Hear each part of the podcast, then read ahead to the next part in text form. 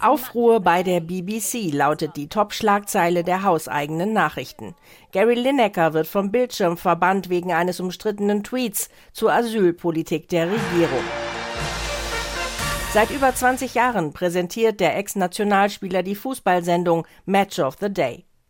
Heute Abend wird das beliebte Programm laut BBC nun völlig ohne Moderator oder Experten ausgestrahlt. Denn aus Solidarität mit Lineker hatten auch andere Moderatoren und Studiogäste, etwa die Ex-Fußballer Alan Shearer und Ian Wright, erklärt, sie würden nicht auftreten.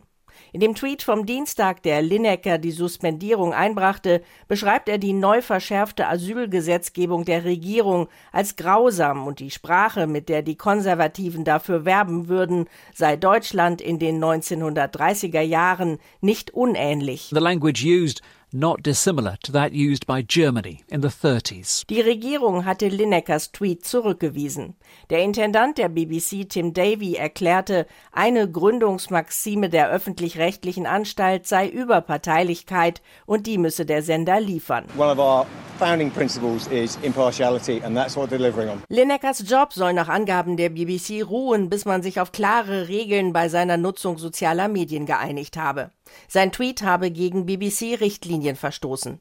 Der 62-jährige Ex-Nationalspieler ist mit 1,5 Millionen Euro der bestbezahlte BBC-Moderator und arbeitet bei dem Sender als freier Mitarbeiter. Er ist nicht fest angestellt.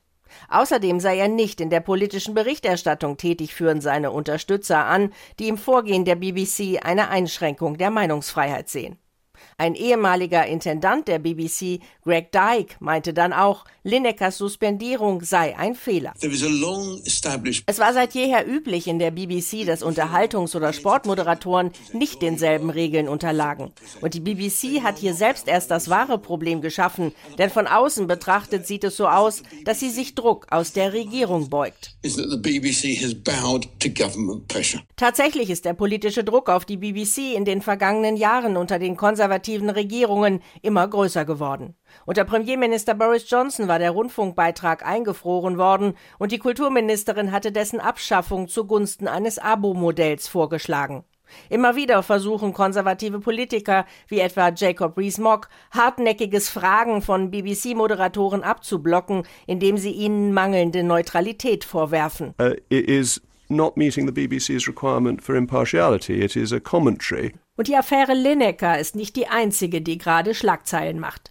Der Guardian berichtet, die BBC werde eine Folge der neuen Serie des renommierten Naturfilmers David Attenborough über die britische Tierwelt nicht im Fernsehen ausstrahlen, sondern nur in der Mediathek zum Abruf bereitstellen. Der Sender befürchte, dass die Folge, bei der die Zerstörung der Natur im Mittelpunkt stehe, negative Gegenreaktionen von konservativen Politikern und der rechten Presse auslösen könne. BBC intern habe es laut Guardian verärgerte Diskussionen gegeben, dass sich das Unternehmen dem Druck solcher Lobbygruppen beuge. Die BBC bestreitet den Vorgang, die fragliche Episode sei niemals zur Ausstrahlung im Fernsehen bestimmt gewesen.